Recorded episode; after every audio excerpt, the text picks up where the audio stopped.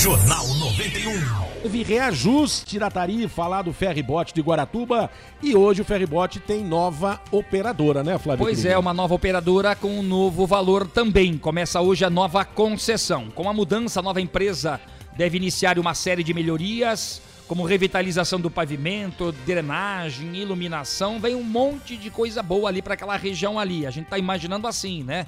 Uma nova operadora, só que já começa com o preço mais salgadinho.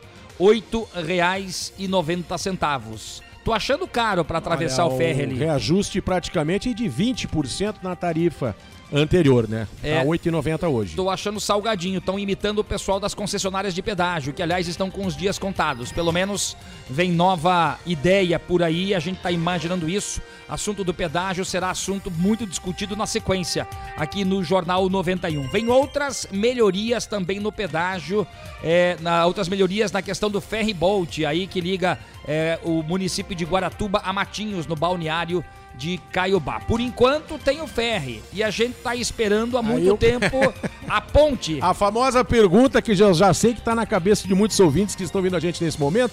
O pessoal tá perguntando: tá bom, tá bom, ferribote, mas e a ponte? E a ponte sai ou não sai, né, O Flávio? Krieger? edital de licitação prevê opções para quando a ponte da Baía de Guaratuba for concluída.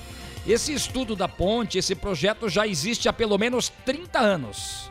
E a gente está nessa expectativa. Vai ser muito bacana se tiver a ponte. Pode ser um meio turístico, né? um ponto turístico ferry, mas a ponte vai agilizar, sem dúvida alguma, a travessia ali no litoral do estado. Olha, a, a discussão da ponte, gente, como o Flávio falou, já leva aí há tri- 30 anos praticamente, mas tem que entender que não é só a vontade do governo do estado, ou dos, dos prefeitos, ou melhor, do governo do estado, de fazer a obra.